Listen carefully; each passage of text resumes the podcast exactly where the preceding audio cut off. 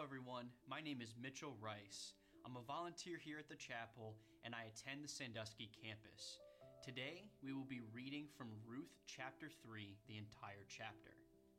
One day, Naomi said to Ruth, My daughter, it's time that I found a permanent home for you so that you will be provided for.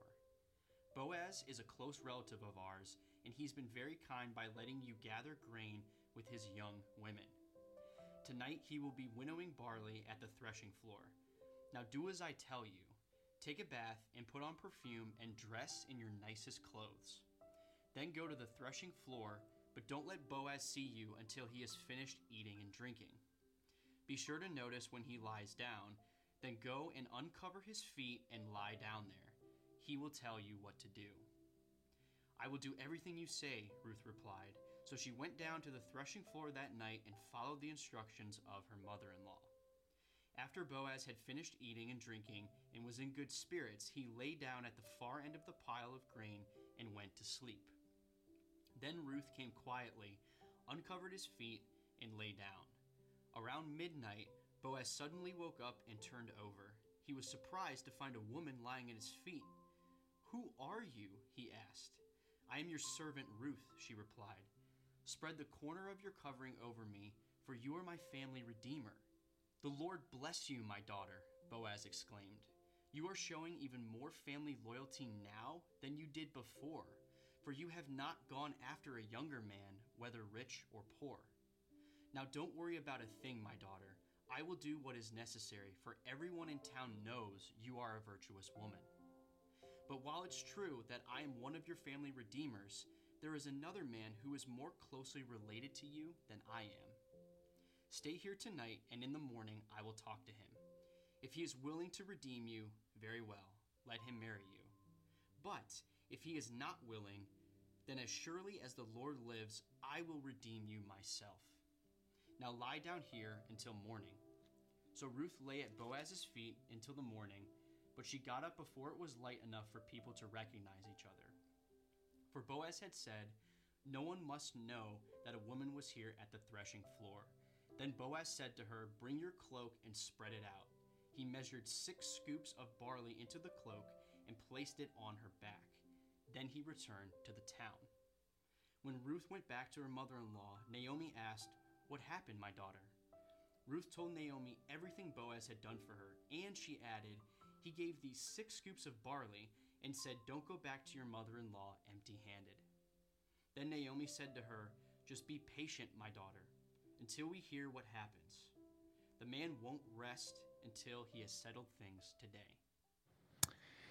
Thank you, Mitchell, reading for us. Uh, he's a good friend and also a neighbor, so it's good to have him part of the service and good to have you part of the service as well as we get into Ruth chapter 3. I hope you're uh, having a chance at home to read through the book of Ruth. It's only four chapters long. And it's such an important book in the Old Testament, it really helps take us to the gospel, and that'll become clear in a couple weeks. So, Ruth chapter 3 today. Uh, before we look at it together, let me start this way and say that already today you've been a risk taker. Uh, when you got out of bed, you were trusting the, the floor would be there for you. you took a risk standing on the floor, and even driving here, you took a risk, believing the car would get you here without breaking down. Sitting in your chair, you took a risk, trusting the chair would hold you up and not collapse under you. This past Wednesday, a good friend of mine called me, and he's a just a veteran pilot. He's flown all over the world. And he said, Would you like to go up? And I dropped everything. I said, Sure. And so I got into, I think, might be the smallest plane in the world. He was here, and I was here and we flew up and down the coast, and he was so confident, and I just felt like I was taking a risk. It was really something. He let me fly it for a while. That was the risky part. You know, in the Bible, it's, it's just abundantly clear that as believers in God, we are to obey God. We are to do, we are to do whatever He says. Sometimes that requires taking risk, um, stepping out of a comfort zone. That can be hard. Possibly losing friends possibly being ridiculed for the decisions we make, doing what God says. Even Jesus said that when you follow me, you will, you will pay a cost. To be a Christ follower, we are risk takers. That's what Christ followers take on. Now, we're going to get to chapter 3 in just a moment and this whole theme of risk and obedience. Um, but first, let me catch us up where we've been over the last few weeks. Maybe you've been here, maybe not. So, in week one, we did, I think, the first nine verses or so in chapter one. That's where we learned there was a famine in the land of Bethlehem, Judah. And so, Elimelech, this guy, Elimelech, and his wife, Naomi, they take their two sons and move to a place called Moab because there's food there. Now, Moab was a place where there was a lot of idol worship. God was not there. They left God to find food. While they're there, Elimelech dies, leaving Naomi as a widow, and she has a daughter in law named Ruth, and they become close. And Ruth says she's going to stay with Naomi. Naomi makes the decision to go back to Judah. She realizes living Moab is a mistake. God's grace is always the last word. She moves back to Judah. The second week, we learned what a lament is. We don't use a term like that very often, but it means to take our sorrows to God. And the, the name Naomi means sweet, but she says, Call me Mara because it means bitter. I'm a bitter woman. And she was very open about her struggles. She lived in the tension between her troubles and her trust in God. That's what a person who laments does. They, they, they, they, they're real and honest about their troubles, but they still trust in God. And looking on is her daughter in law, Ruth, who's from Moab, and Ruth becomes a believer in Naomi's God. Last week, we, uh, we found Naomi and Ruth back in their hometown, Bethlehem, Judah, and um, there's, some hard, there's some food there now, but they don't have any. They're two widows who are really in a desperate situation. So Ruth goes out to the farmlands and she starts picking up grain that the harvesters have left behind on the ground. And this man by the name of Boaz, who is now featured in this story, he sees Ruth and he he decides to be very kind and generous to Ruth and to her mother in law, Naomi, and gives them plenty of food. As it turns out, Boaz is what's called a kinsman redeemer or a family redeemer who is in charge of helping any family members who are in danger or in need. And that is Naomi and Ruth. All right? That brings us to chapter 3 today. And what we're going to start with is Naomi's wonderful plan for Ruth's life. And this is how it begins. One day, Naomi said to Ruth, My daughter, it's time that I found a permanent home for you so that you will be provided for. Now, um, this is uh, remarkable because Naomi called me Mara because it means bitter. Now she's taking the focus off of herself and starting to think about Ruth and what's best for Ruth. And she says, It's time that I found a permanent home for you. That means that I find you rest, I find you a husband, find you a home.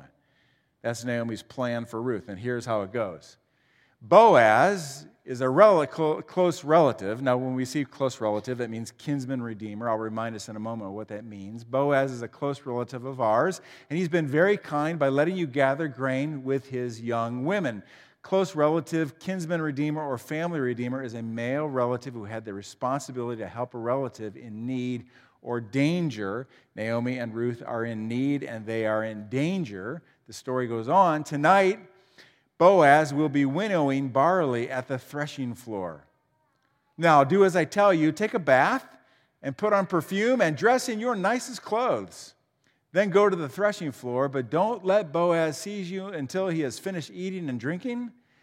Be sure to notice where he lies down, then go and uncover his feet and lie down there. He will tell you what to do. Now, so far, it sounds like the start of a steamy romantic soap opera, right? What will Boaz do? What will Ruth do? Tune in tomorrow. What we're going to see in the rest of this chapter is that Ruth and Boaz individually take risks of obedience. They are risk takers, risks of obedience, which then, by the time we get to the end of the story, tune in two weeks from now, we'll see that God takes these individual steps of obedience and carries it out into a much bigger plan that neither Ruth or Boaz understand at this time. Um, so, let's, uh, let's take a look at Ruth's risk of obedience, all right? This is, let me just back up and, and what Naomi said to Ruth was that she should go to the threshing floor. Let me just explain what that is for a moment. Uh, you probably know. A threshing floor is where they, where they would bring the harvest, in this case, barley, and they would winnow it. That is, they, they would throw it up in the air. You know, after uh, working in the hot, under the hot sun, uh, they'd wait for the evening breeze to come along, and the breeze, when the, when the harvest is thrown up in the air, the breeze would blow the chaff away, and the seed would fall to the ground, and the seed would make a pile. And then whoever's doing the winnowing, the threshing, in this case Boaz, they'd, they'd sleep next to their pile of grain, protect it through the night, and then the next day they would take it to market or take it home. So, Naomi says to Ruth, Get ready, make yourself look nice, and tonight Go find Boaz at the threshing floor. Find out where he's sleeping, uncover his feet, and lie down there. Hmm. So, this is what happens. I will do everything you say, Ruth replied. So she went down to the threshing floor that night and followed the instructor, the instructions of her mother-in-law. I, that's, that's, that's quite a spirit of willingness, a spirit of obedience, isn't it? I will do everything you say. The question I have is why would Ruth be willing to do everything Naomi says? I'll tell you why. Because she knew Naomi's heart. She knew Naomi was for her. She had spent time with Naomi. Naomi had loved Ruth, her daughter in law, had shown compassion to Ruth, her daughter in law. Naomi had openly lamented in front of Ruth. Naomi had openly shared her belief in God in front of Ruth. She had spent time with Ruth. Naomi's heart clearly was for Ruth, and Ruth knew that, and therefore she could trust Naomi's heart. And that led her to do whatever Naomi said. But, but where is the risk in all this for Ruth? I will do everything you say, but what's the risk? The risk is that she is from Moab. Now, later on, we'll see that she was considered to be a person of character in the community, but she was one, one slip away from falling into the legacy of the Moabite women. I'll talk a little bit more about that in a few moments, but everybody in town knows about Moabite women. And she could easily bring him down and start the gossip in the community, start the chattering in the community. That's one risk that Ruth took. Another risk is she didn't know Boaz that well. I mean, in chapter 2, we saw him in the field being kind and generous, but here we are now in the middle of the night and she's all dolled up. And what's Boaz going to do? Take advantage of her, or will he be a man of character? And, and what will happen to Naomi's plan? What if? What about? All of those things. The story continues. After Boaz had finished eating and drinking and was in good spirits, he lay down at the far end of the pile of grain and went to sleep. Then Ruth came quietly, uncovered his feet, and lay down. Around midnight, Boaz suddenly woke up and turned over. He was surprised to find a woman lying at his feet. Who are you? he asked. I am your servant Ruth, she replied. Spread the corner of your covering over me, for you are my family redeemer. You are my, you are my kinsman redeemer. He was shocked. And this story feels shady. It feels like rather seductive, but there's, there's some cultural relevance to this. Uh, there's a commentary that helps us understand what's going on. Instead of leaving the situation dangerously ambiguous as a woman of character, Ruth wanted to make her intentions clear right from the outset. Her goal was a commitment to marriage, not a single night of passion. In the ancient world, such a commitment was symbolized by the gesture of covering someone with the corner of one's robe, roughly equivalent to the giving of an engagement ring in our culture. So there, were, there was some cultural meaning behind this. It was uh, cultural. It was in the, it was within the bounds of cultural appropriateness, but still, Ruth was taking a risk based upon who she was as a Moabite woman, not knowing Boaz that well. So that's Ruth's risk. Let's talk about Boaz's risk of obedience. But before we talk about his risk, let me just address his character because this is a big part of the story. Um, he responds, the Lord bless you, my daughter. He, again, he's lying there asleep, and all of a sudden, this woman who's looking all nice, shows up next to him. The Lord bless you. He doesn't say, Hey, welcome to my crib, baby. I don't know what they said back in those days. This is, a, this is a very endearing greeting. This is a greeting of respect, a greeting of dignity. This is a sign that Boaz was a person of character. Have you ever noticed, you know, in the, in the, in the, in the Hebrew Bible, just before Ruth, comes the book of Proverbs. And the book of Proverbs is the book of wisdom. And there's, I think we could, we could show this in the book of Proverbs that, that a mark of wisdom is that a person of character, a, a person of strong moral fiber, has an antenna for other people with high character and strong moral fiber and tends to attract that kind of person. And that's what we see happening here with Boaz as he's with Ruth. And this is what he says you, Ruth, are showing even more family loyalty now than you did before, for you have not gone after a younger man, whether rich or poor. Now, don't worry about a thing, my daughter. I will do what is necessary, for everyone in town knows you are a virtuous woman. Now, what we're going to learn is that not only is Boaz a person of character, but so is Ruth. And take a look at the, the, the, the words virtuous woman.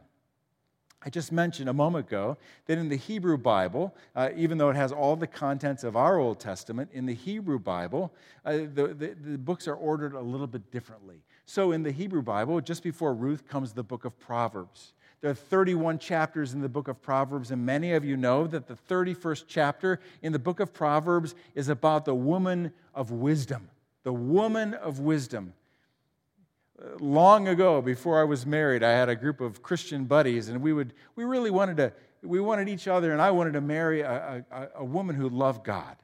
And we would often say, I want to marry a Proverbs 31 woman, a woman of wisdom. And I ended up marrying a woman of wisdom. And I'm grateful. That entire chapter is all, almost the entire chapter is all about what a woman of wisdom looks like. In fact, the chapter ends with this Charm is deceitful, beauty is vain, but a woman who fears the Lord, who loves God, is to be praised. But if you look at the beginning of the section on the Proverbs woman, the woman of wisdom, there is a question. It's in chapter 31, verse 10. And the question is this Who can find a virtuous woman? Who can find a noble woman, a woman of character? Those words are used.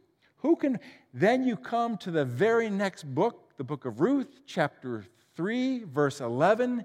Who can find a virtuous woman? Boaz has found a virtuous woman. A man of character has found a woman of character. Just a little bit more on Boaz's character, then we'll get to the risk of obedience that he took. But while it's true that I am one of your family redeemers, there is another man who is more closely related to you than I am. Boaz knew he was a kinsman redeemer, but there was a, line of family members who could be kinsman redeemers, and there was one person in front of him, and he knew it was proper and right to give that person first dibs in becoming Ruth's wife and taking care of Ruth and, and Naomi. So, stay here tonight, and in the morning I will talk to him. If he is willing to redeem you, very well, let him marry you.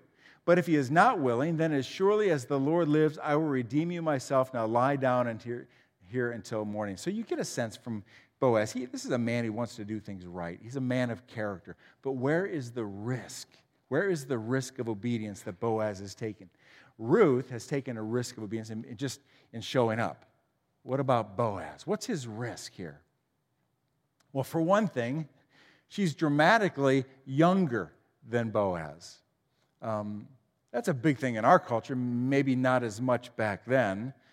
Uh, this is a, just a sidebar story here, which doesn't, this won't help us understand the risk of obedience, but it's a fun story to tell. I've always looked for some way, some place to tell this story.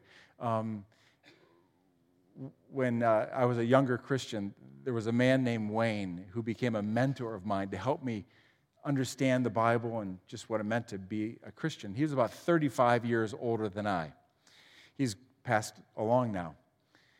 But he, uh, and he ended up actually standing up in our wedding.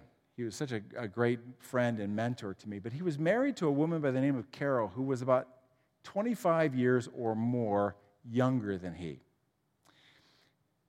And I was always amazed how they made this work, maybe even more than 25 years. And so one time I said, Wayne, help me understand how you got Carol to marry you. what, what was the, what, how did you propose to her? He said, Well, that was pretty easy. We, we, we both love Scripture. And so one day I just took a blank card and I wrote in it, Boaz wasn't too old for Ruth. and she said, Yes, that's it. Isn't that a great story? It has nothing to do with what I talk about. It, it, point, it, point, it, points, it points to the character of Boaz, it points to the character of Ruth. And it, in a sense, it points to the risk he was willing to take. But that, the age thing is nothing, nothing compared to who Ruth was. All of the Israelites in that community, all of them, would have known what it said in the Torah. You know, the Torah are the first five books of the Old Testament. One of those books is the book of Numbers. And in Numbers chapter 25, right out of the gate, it talks about how the Moabite women led the Israelite men astray into sexual immorality and away from God. And it was a big thing. And that story carried down through the ages. And now people in the community had to have been wondering what is Boaz thinking, hanging out with a Moabite woman? Really? Do you not know the story? Do you not know the danger of what could happen? One commentary says it like this Taking on a Moabite wife would probably have at least socially uh, have been at least socially awkward, if not worse, a man might end up as a social outcast spurned by decent society. Clearly, Boaz was taking a risk. But why? Why would he take a risk? Just as Ruth knew the heart of Naomi and Naomi's heart for God, here Boaz knows the heart of God. Uh, let me give you uh, several, several ways I, I think that's true. Uh, one is that he's willing to be the kinsman redeemer. He's willing to do what's right for the family. And if you read through God's word, God has a big heart for the family, just like you have a big heart for family. Also, Boaz was willing to help a foreigner. This is getting kind of Old Testament nerdy on you, but if you go into Leviticus, the third book into the Old Testament, in chapter 19, verses 33 and 34, what does it say? Does anybody know? It's a pretty obscure thing, but it's, it's important. It says, if a, na- if, a, if a foreigner comes into your land, speaking to the Israelites, if a foreigner comes into your land, treat them as one of your native born. That's why we try to uh, do so well at treating the J1 visa uh, international students who come into our areas. We try to, to befriend them and to treat them as one of our own. It's foreigners coming into our land. That's what God, and so Boaz knew God's heart for the foreigner, of which Ruth was one. She was a Moabite. So he wanted to take care of family, he wanted to take care of this foreigner, but also she was a widow, as was Naomi. And it's threaded throughout Scripture God's heart for widows and concern for widows. So, so Boaz simply understood God's heart. That's why he was willing to take the risk of obedience. And so now we've got this story of Ruth and we've got Boaz, both taking risks of obedience, and that's important. They take these steps of obedience, and we will find out by the end of the book that God now takes these risks, these steps, and carries them into a much bigger plan that Ruth and Boaz don't understand at the moment. Now let's talk about us you are at a point in your life, at a point in the chapter of your life, and you don't know how the chapter is going to end. You're in the story of your life, and you don't know how the story is going to end. But at this point in your life, and I'm talking to myself too, God gives us opportunities to obey, to take risks of obedience, steps of obedience. And the question is do we understand how those individual risks, those steps we take, could lead to God carrying out a much bigger plan in our lives that He would not otherwise? Let me ask just a few questions. We'll close with this. What risk of obedience is God asking me to take? Here's another question What does complete obedience to God mean for me right now? Uh, sometimes we, we, we, we think in, of obedience in terms of the really big things. Like, is God asking me eh, to be a missionary somewhere in the world, or to go into vocational ministry, or to give all my money to the poor? You know, th- those are big things which rarely happen to us. It's the little, little things. Like, what about driving the speed limit? Talking to me. What, what, what about? What about saying no to the job and yes to family? What about saying no to another home project and say, yes, I'm going to take some of that money and help somebody who's in need? What about, what about living separately until we get married? What about getting off the sidelines at church and finding a way to serve in a way that's in, in alignment with my gifts and abilities and skills? What about getting into a small group of people here at church so I can have some accountability in my life?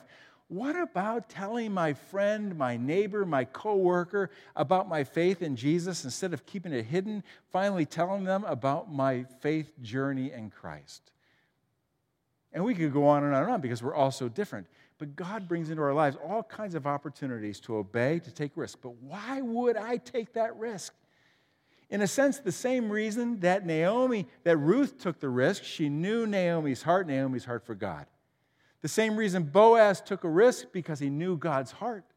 Why would I take a risk? Why would I take a risk of obedience? Why would I pay attention? Because we know the heart of Jesus for us, who came and gave himself for us that we might have life in Christ and be brought into God's family and now, as an expression of gratitude and thankfulness, I obey. We blow it all the time, don't we? I do. I try to obey. I blow it. But we confess our sins and we, we move forward. We don't give up. Out of gratitude, we obey.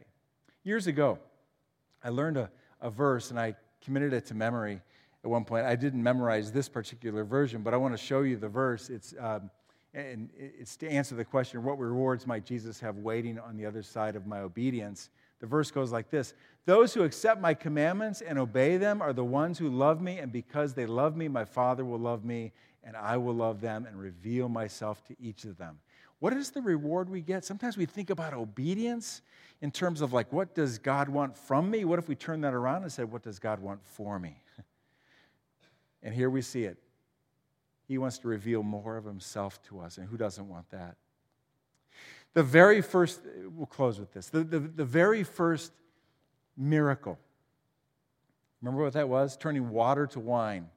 And Jesus' mother recognizes that the, they're out of wine. And so, and Jesus, he's going to he's going to do a miracle. And Jesus, or Jesus' mother, Mary, looks at the disciples, and, and all she says is this do whatever he tells you. I mean, she's his mom, right? She's been around him. I'm just, I'm just telling you, do whatever he tells you to do.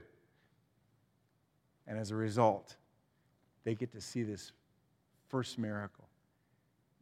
They get to see Jesus in a brand new light. They get to experience the deity of Christ. Isn't that something? Ruth and Boaz didn't know what would happen at the end but they took those individual risks of obedience, believing it was the right thing to do. Uh, the disciples, they did whatever Jesus told them to do, and they got to experience Christ in a brand new way. And today and this week, we will have opportunities to take risks of obedience, steps of obedience. I, I don't know what it'll be for you, what it'll be for me, but wouldn't, wouldn't it be cool to be able to experience God in a brand new way and also to be confident that God is now able to take those individual steps, those risks of obedience, and carry out a much bigger plan in our lives that He wouldn't otherwise. Let's pray. God, now thank you for your word written to us. And uh, boy, I, obedience is a big subject, but thank you for the examples of Ruth and Boaz, and thank you for how uh, you are weaving together these risks, these steps to do something much bigger. God, would you give us the, the confidence that you want to do the same thing in our lives. Give us hearts of obedience, hearts to do, to follow your will. Thank you, God. Thank you for your grace. Thank you for this time to worship. Um, we, we are grateful. In Jesus' name, amen.